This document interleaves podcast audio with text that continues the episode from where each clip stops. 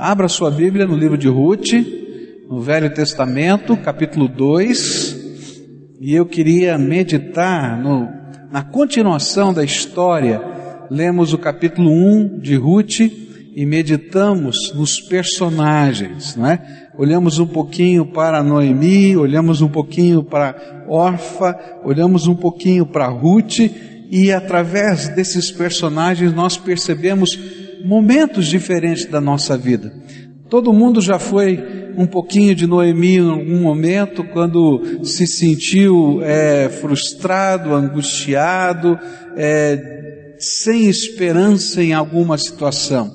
Todo mundo já se, já agiu como órfã, que dá aquele beijinho de desencargo de consciência e diz, bom, até logo, não é? E fui embora ou em algumas vezes nós também agimos como Ruth, que dizemos: não, eu tenho um compromisso com Deus, um compromisso com pessoas significativas, não importa o que aconteça, e eu tenho um compromisso com o povo de Deus, a sua igreja. E agora a história continua. Capítulo 2 diz assim, a partir do verso 1. Noemi tinha um parente por parte do marido. Era um homem rico e influente e pertencia ao clã de Elimeleque e chamava-se Boaz. Ruth, a moabita, disse a Noemi: Vou recolher espigas no campo daquele que me permitir. Vá, minha filha, respondeu-lhe Noemi. E então ela foi e começou a recolher espigas atrás dos ceifeiros, e casualmente entrou justo na parte da plantação que pertencia a Boaz, que era do clã de Elimeleque. Naquele exato momento, Boaz chegou de Belém e saudou os ceifeiros: O Senhor esteja com vocês. E eles responderam: O Senhor te abençoe. Boaz perguntou ao capataz dos ceifeiros: A quem pertence aquela moça? O capataz respondeu: É uma moabita que voltou de Moabe com Noemi. Ela me pediu que deixasse recolher e juntar espigas entre os feixes após os ceifeiros. Ela chegou cedo e está em pé até agora. Só sentou-se um pouco no abrigo. E disse então Boaz a Ruth: Ouça bem, minha filha, não vá colher noutra lavoura, nem se afaste daqui. Fique com as minhas servas. Preste atenção onde os homens estão ceifando e vá atrás das moças que vão colher. Darei ordem aos rapazes para que não toquem em você. E quando tiver sede, beba da água dos potes que os rapazes encheram. Ela inclinou-se, prostrada, rosto em terra, e exclamou: Por que achei favor a seus olhos, ao ponto de o Senhor se importar comigo, uma estrangeira?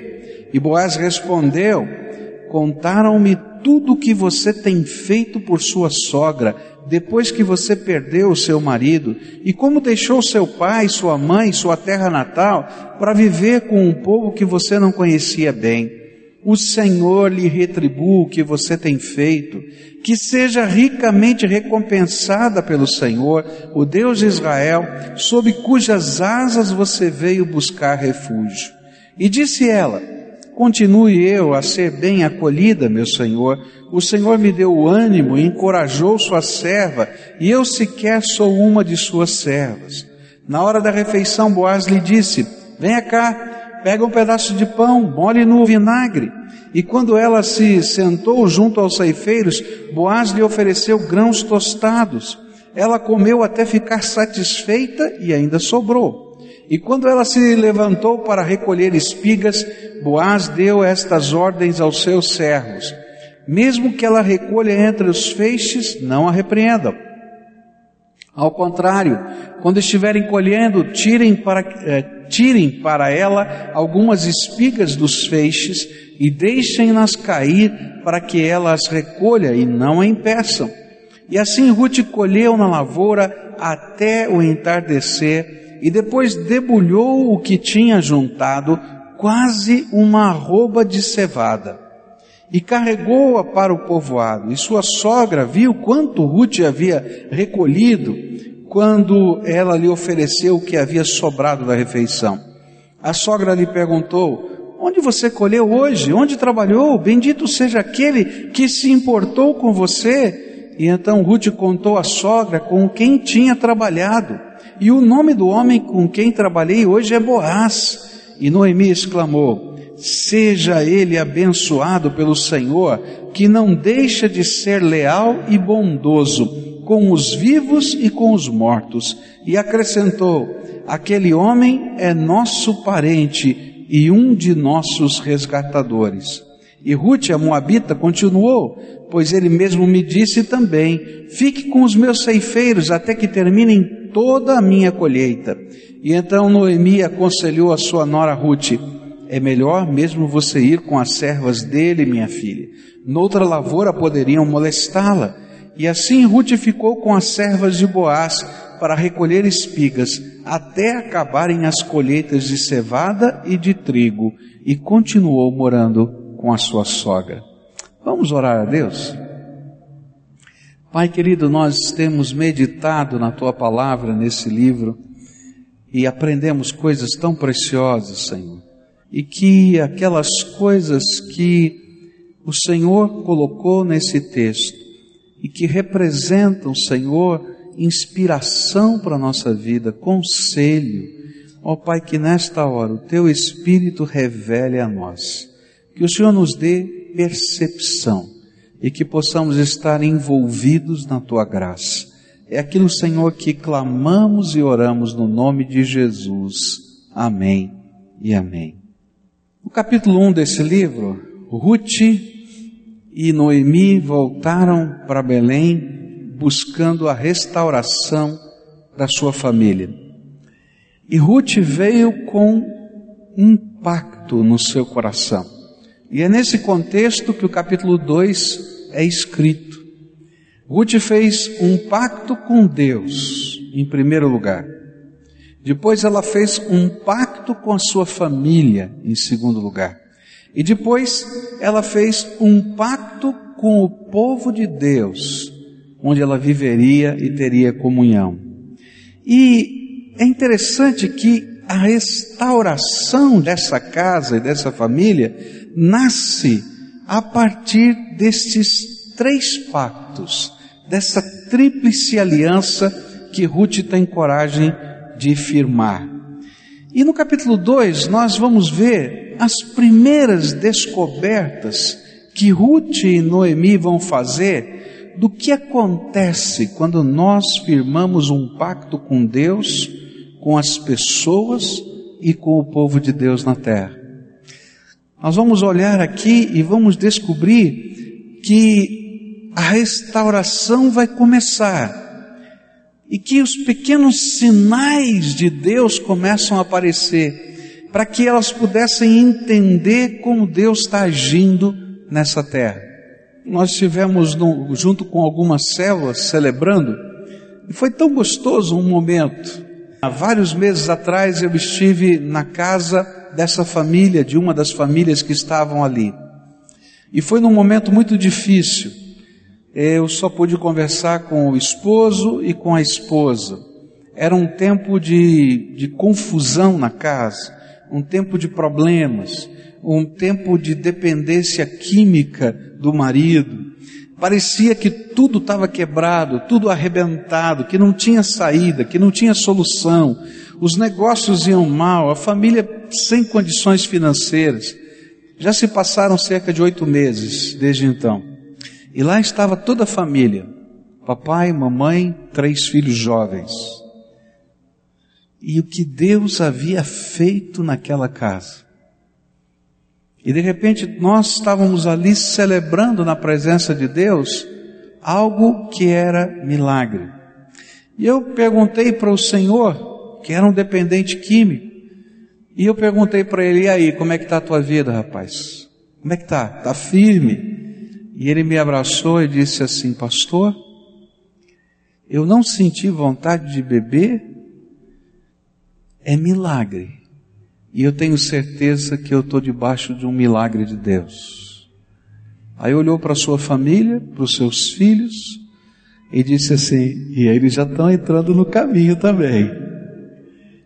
Eu fico contente de perceber que os nossos olhos mudam, porque Deus vai nos revelando determinadas coisas que estão acontecendo, mesmo no meio dos problemas.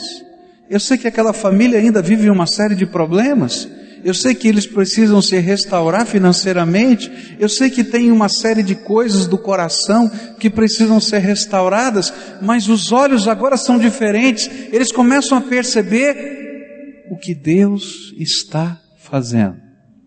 E o capítulo 2 é exatamente isso.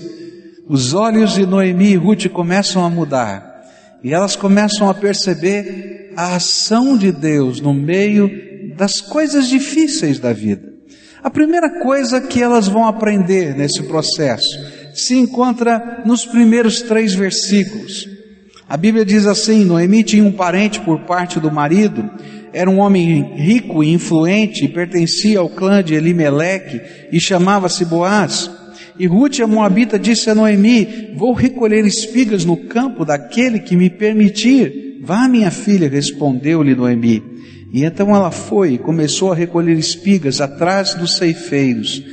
Casualmente entrou justo na parte da plantação que pertencia a Boaz, que era do clã de Elimeleque. A primeira descoberta que essas mulheres vão fazer é que casualidade no processo da reconstrução da vida, na verdade, é trabalho manual de Deus em nós.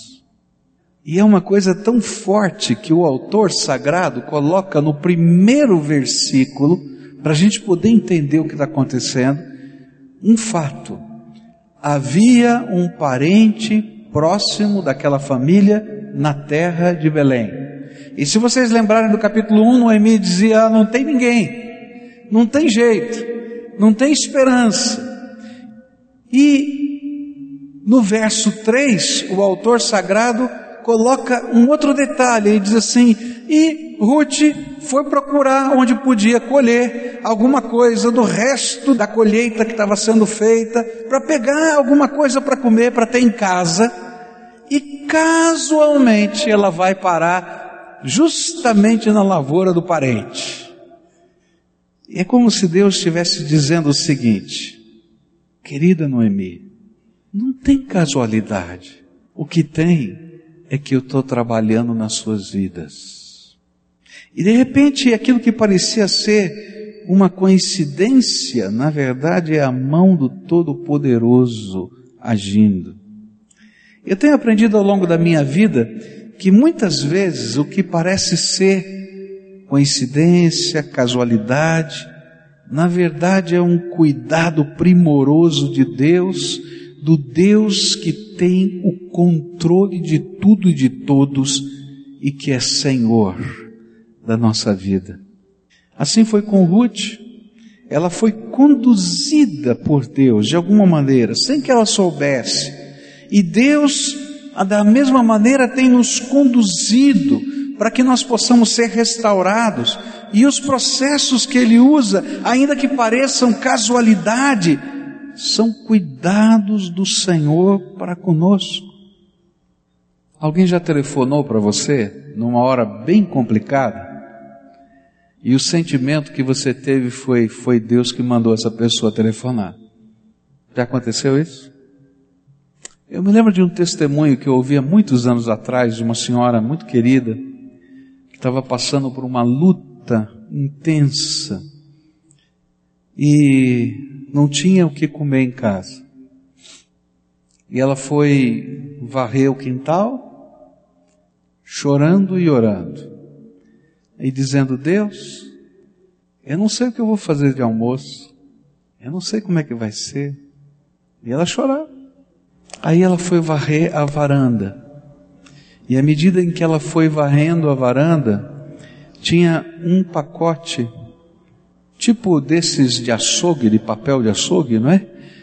Um embrulho enfiado no meio da grade da janela da sala. Ela achou esquisito aquilo, foi lá e desembrulhou. E tinha um frango lá colocado. Ela olhou para a direita, olhou para a esquerda e disse: Mas o que está acontecendo? Aí ela lembrou da oração dela no quintal e disse: Senhor, eu não sei quem pôs o frango aqui na janela da minha casa, mas uma coisa eu sei, é presente do Senhor. E ela foi, cozinhou o frango e preparou o almoço. E quando foi mais ou menos duas horas da tarde, bateram na porta da casa dela, era um entregador de um mercado próximo da sua casa. E ele vinha trazendo uma compra, aquelas compras de mercado assim, bem boas. E ela olhou para aquilo e disse: Meu senhor, eu acho que o senhor se enganou, aqui não, não tem ninguém que fez a compra. Mas aqui é um endereço tal, é. A senhora é dona fulana de tal? É, eu sou. Então mandaram entregar isso aqui para a senhora. E até hoje ela nunca mais soube quem fez aquilo. Certamente foi alguém que sabia da necessidade dela. Mas por que ela fez? Por que essa pessoa fez todas essas coisas exatamente naquele dia, quando ela estava varrendo o chão, lá no quintal da casa, chorando na presença de Deus e sem esperança? Meus irmãos, não tem coincidência.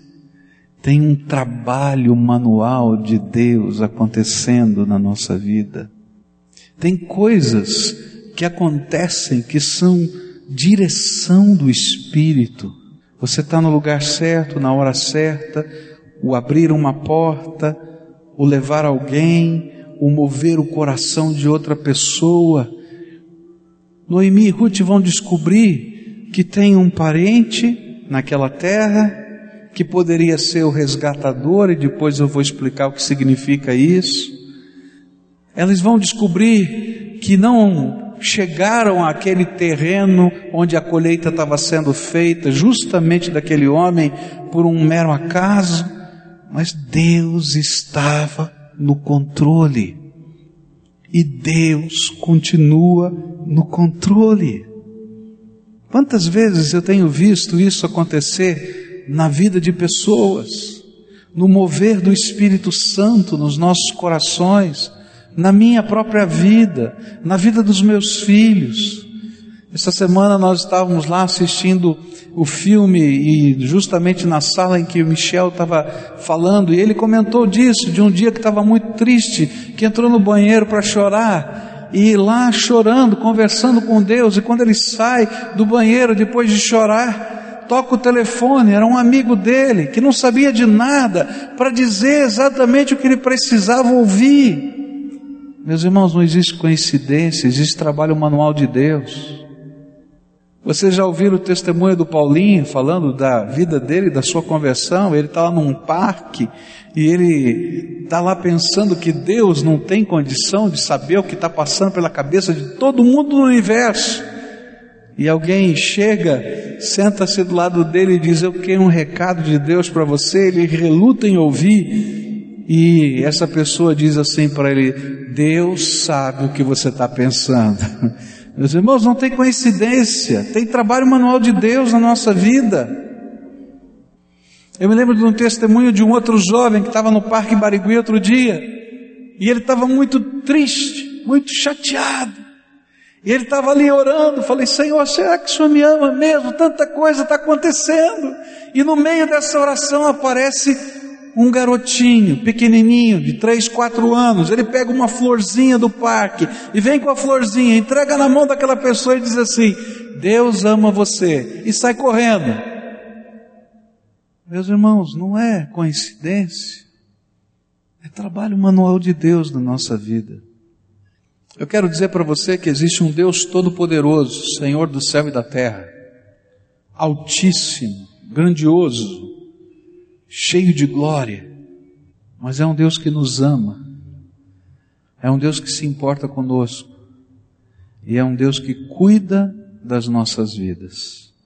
E se você estiver aberto para ouvir a voz de Deus, você vai perceber quantas vezes ao longo da sua existência, da sua história, Deus tem feito trabalhos manuais na sua vida.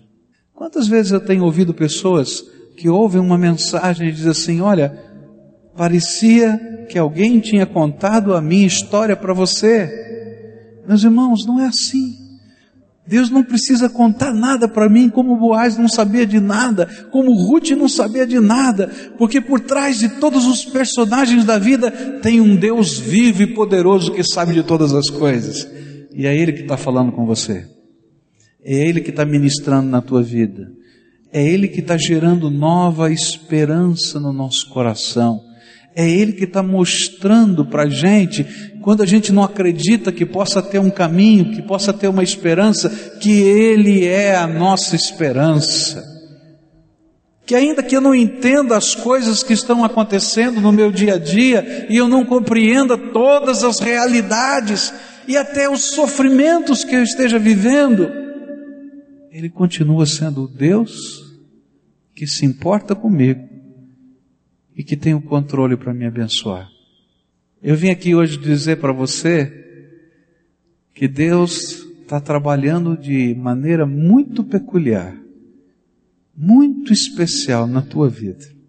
Que Deus possa abrir os teus olhos para enxergar o mover do Espírito no teu coração, na tua casa, no teu dia a dia. E que assim como Noemi e Ruth, começam a perceber coisas que são maiores do que a sua vontade de solucionar o problema, coisas que são maiores do que o seu trabalho, coisas que são além da expectativa humana, que você possa perceber a graça de Jesus assim, além da tua força, cuidando de você.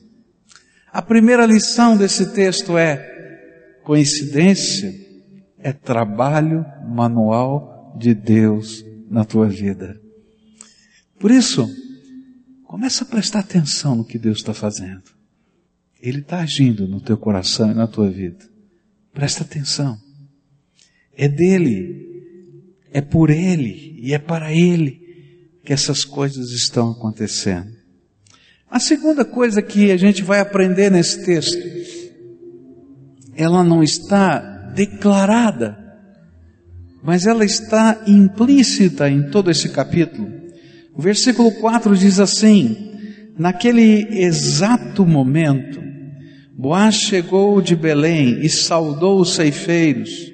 O Senhor esteja com vocês. Eles responderam: O Senhor te abençoe.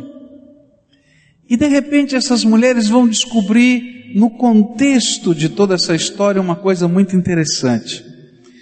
Quando Elimeleque, marido de Noemi, saiu da terra de Belém e foi para Moabe, ele foi com uma esperança. Ele imaginava que ele poderia fugir da fome, da seca que provavelmente estava acontecendo naquela região. Ele imaginava que por ser a terra de Moabe, naquele momento, uma terra mais próspera do que a terra de Israel, ele poderia prosperar no outro lugar. E de repente ele vai para lá cheio de esperança, cheio de vontade, de sonhos, de recomeçar a vida. Mas as coisas não vão tão bem. Ele não consegue ganhar todo o dinheiro que imaginava que podia ganhar. De certo, ganhou algum dinheiro, mas gastou todo o dinheiro lá para poder viver. Além disso, perdeu a sua saúde e morreu lá. E os seus dois filhos morreram lá. E parece que não deu tão certo a ideia da prosperidade naquele outro lugar. É interessante que a Bíblia sempre vai colocar um paralelo desta fuga para uma terra melhor. Essa ideia vai aparecer em Ruth, essa ideia vai aparecer no livro de Isaías, essa ideia vai aparecer no livro de Gênesis com Abraão, a ideia de que em determinados momentos a gente está vivendo um tempo tão difícil que parece para a gente que aquele outro lugar é o melhor lugar para a gente estar e aqui não é mais o lugar da gente. E entre parênteses, geralmente nesse contexto da Bíblia, o lugar que está sendo trocado não é meramente um lugar geográfico, mas é o lugar sobre a égide, sobre a proteção de um Deus diferente. É interessante que durante muito tempo o livro de Isaías vai dizer para o povo de Israel: Israel, vocês estão imaginando que o Egito vai poder vir aqui com o seu exército e vai ser aliado de você, vai vencer os babilônios e vocês vão ficar livres dos problemas que vocês estão vivendo. E aí então o profeta diz àquele povo: não confia no Egito, porque o Egito é uma cana quebrada e quando você tentar segurar nessa cana, ela entra na sua mão, os seus fiapos, e você sai machucado. E a história fala que o Egito veio em defesa de Israel, e na batalha de Carquemes, o Egito perdeu a guerra para a Babilônia, e ele retorna para a sua terra e abandona Israel, e a terra de Israel fica à mercê dos babilônios. E Deus está dizendo: toma cuidado, toda vez que você coloca a sua esperança num lugar, numa pessoa, num projeto, num Deus, num estilo de vida diferente, você está se perdendo. A sua esperança precisa ser o Senhor em qualquer lugar que você esteja nessa terra. Abraão tem esse mesmo sentimento. Vem uma fome na terra e ele foge para o Egito. E lá no Egito, ele tem que esconder-se e não dizer a quem ele teme. E lá no Egito, ele mente, dizendo que a sua esposa não é sua esposa porque ela era muito bonita e conhecia o costume daquele povo, que eles matavam os estrangeiros para ficarem com as mulheres bonitas deles. Mas o pior é que Abraão, todo o tempo que teve no Egito, nunca construiu um altar. E ele precisa sair do Egito e Deus o manda embora. Revela ao rei do Egito quem era aquele homem e manda ele embora. E quando ele sai da terra do Egito, é o primeiro momento que ele constrói o altar.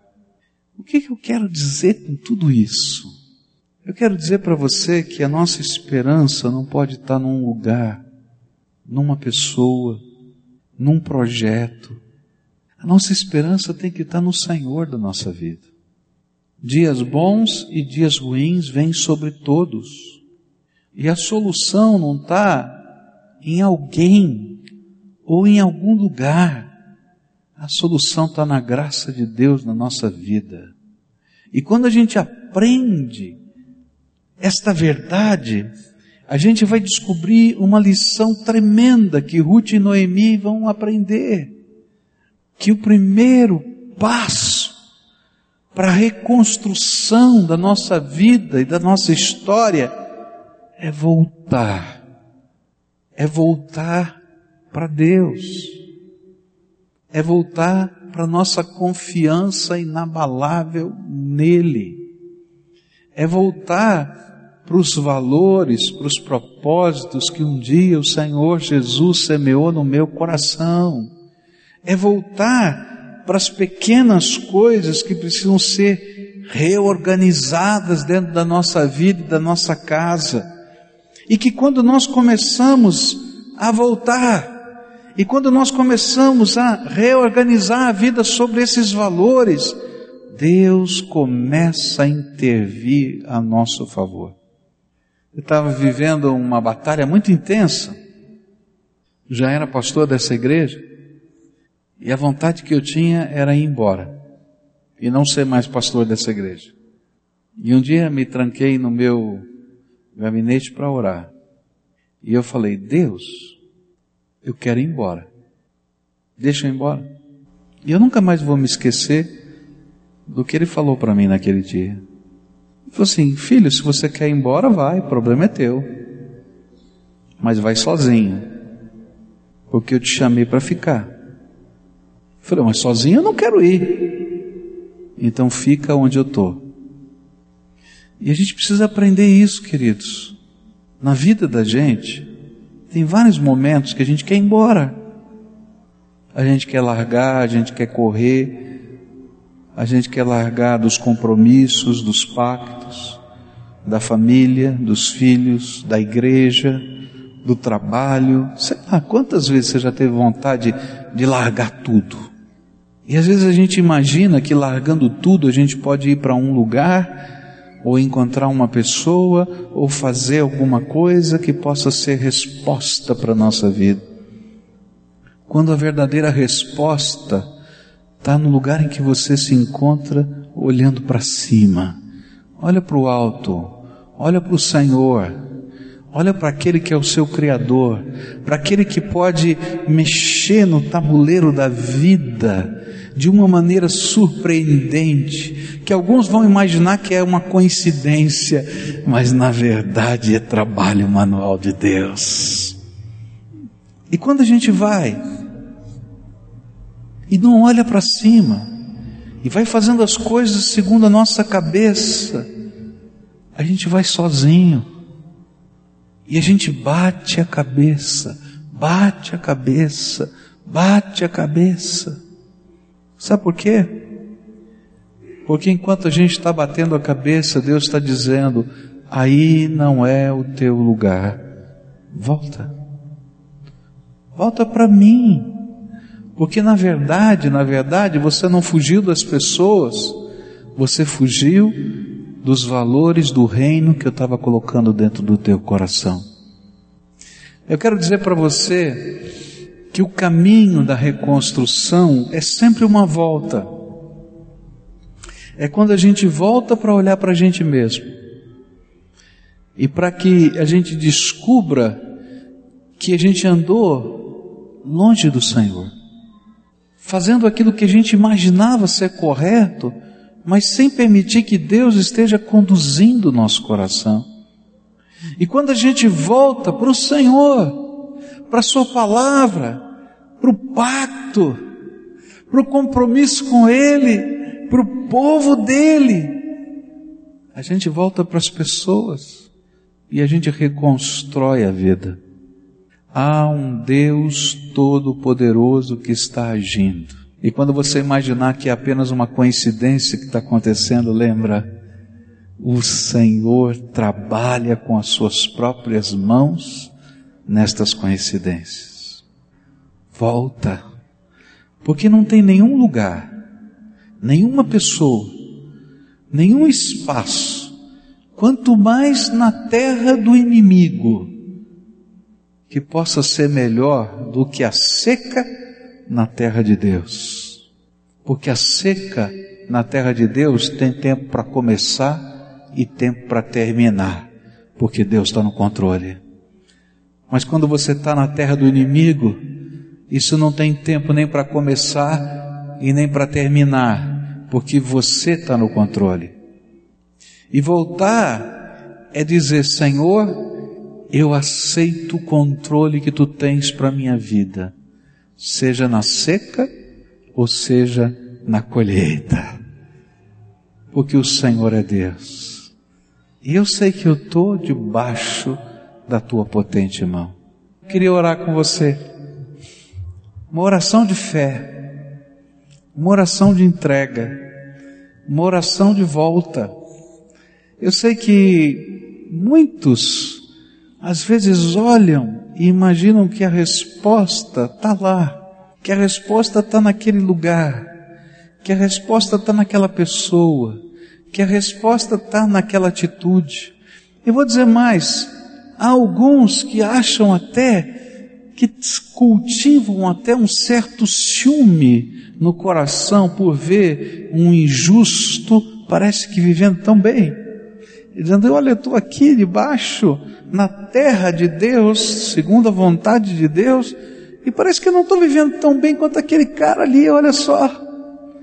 E aí, às vezes, a gente cultiva no nosso coração o desejo de experimentar os valores do injusto e a gente se machuca e volta todo quebrado.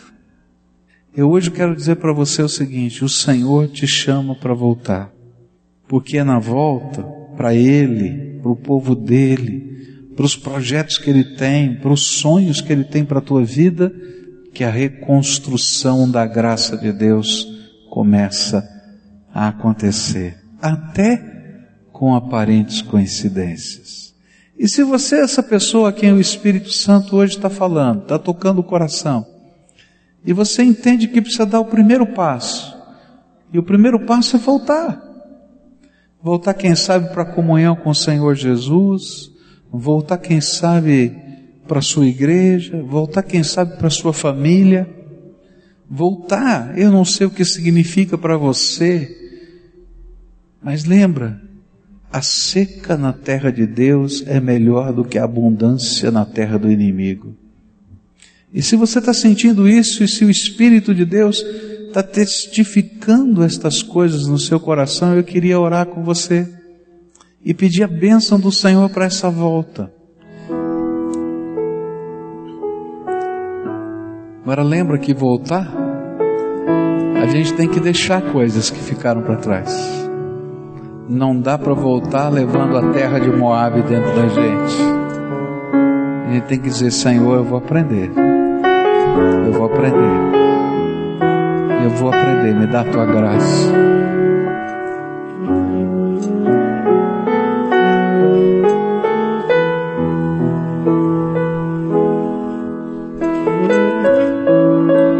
E se prepara para ver as coincidências que Deus vai fazer assim que ele trabalha. A gente dá o primeiro passo, o Espírito de Deus entra com a graça dele. Diz para Jesus o que é que você está deixando.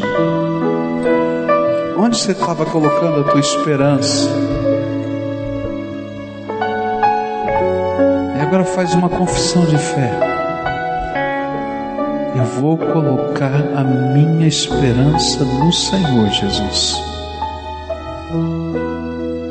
e eu vou entregar a minha vida a Ti, Jesus, para que o Senhor me ensine a viver no tempo da seca e no tempo da abundância.